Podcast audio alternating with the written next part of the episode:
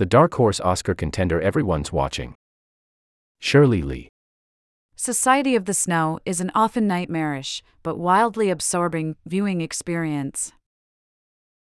Society of the Snow tells the real life story of Uruguayan Air Force Flight 571, a plane that crashed into the Andes in 1972 and left its passengers, a rugby team and their supporters, starving and stranded for 72 days.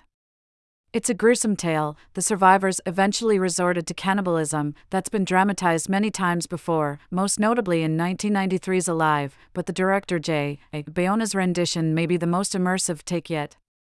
The crash scene is meticulously recreated, people being sucked out of the fuselage, bones shattering as the seats get ripped from the floor, bodies crumpling toward the cockpit.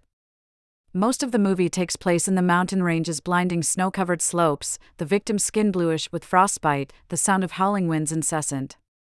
Almost every shot highlights the frigid, terrifying reality of what happened. Enjoy a year of unlimited access to The Atlantic, including every story on our site and app, subscriber newsletters, and more. As such, the film is an often nightmarish viewing experience, but I couldn't stop watching, and I wasn't alone. Society of the Snow is, according to Netflix's in house viewership data, the streamer's first hit of 2024, becoming the most watched film on the platform during the first week of January. It also happens to be Spain's submission for Best International Feature Film at the Oscars and, given its presence on many technical categories shortlists, could be a dark horse contender for Best Picture.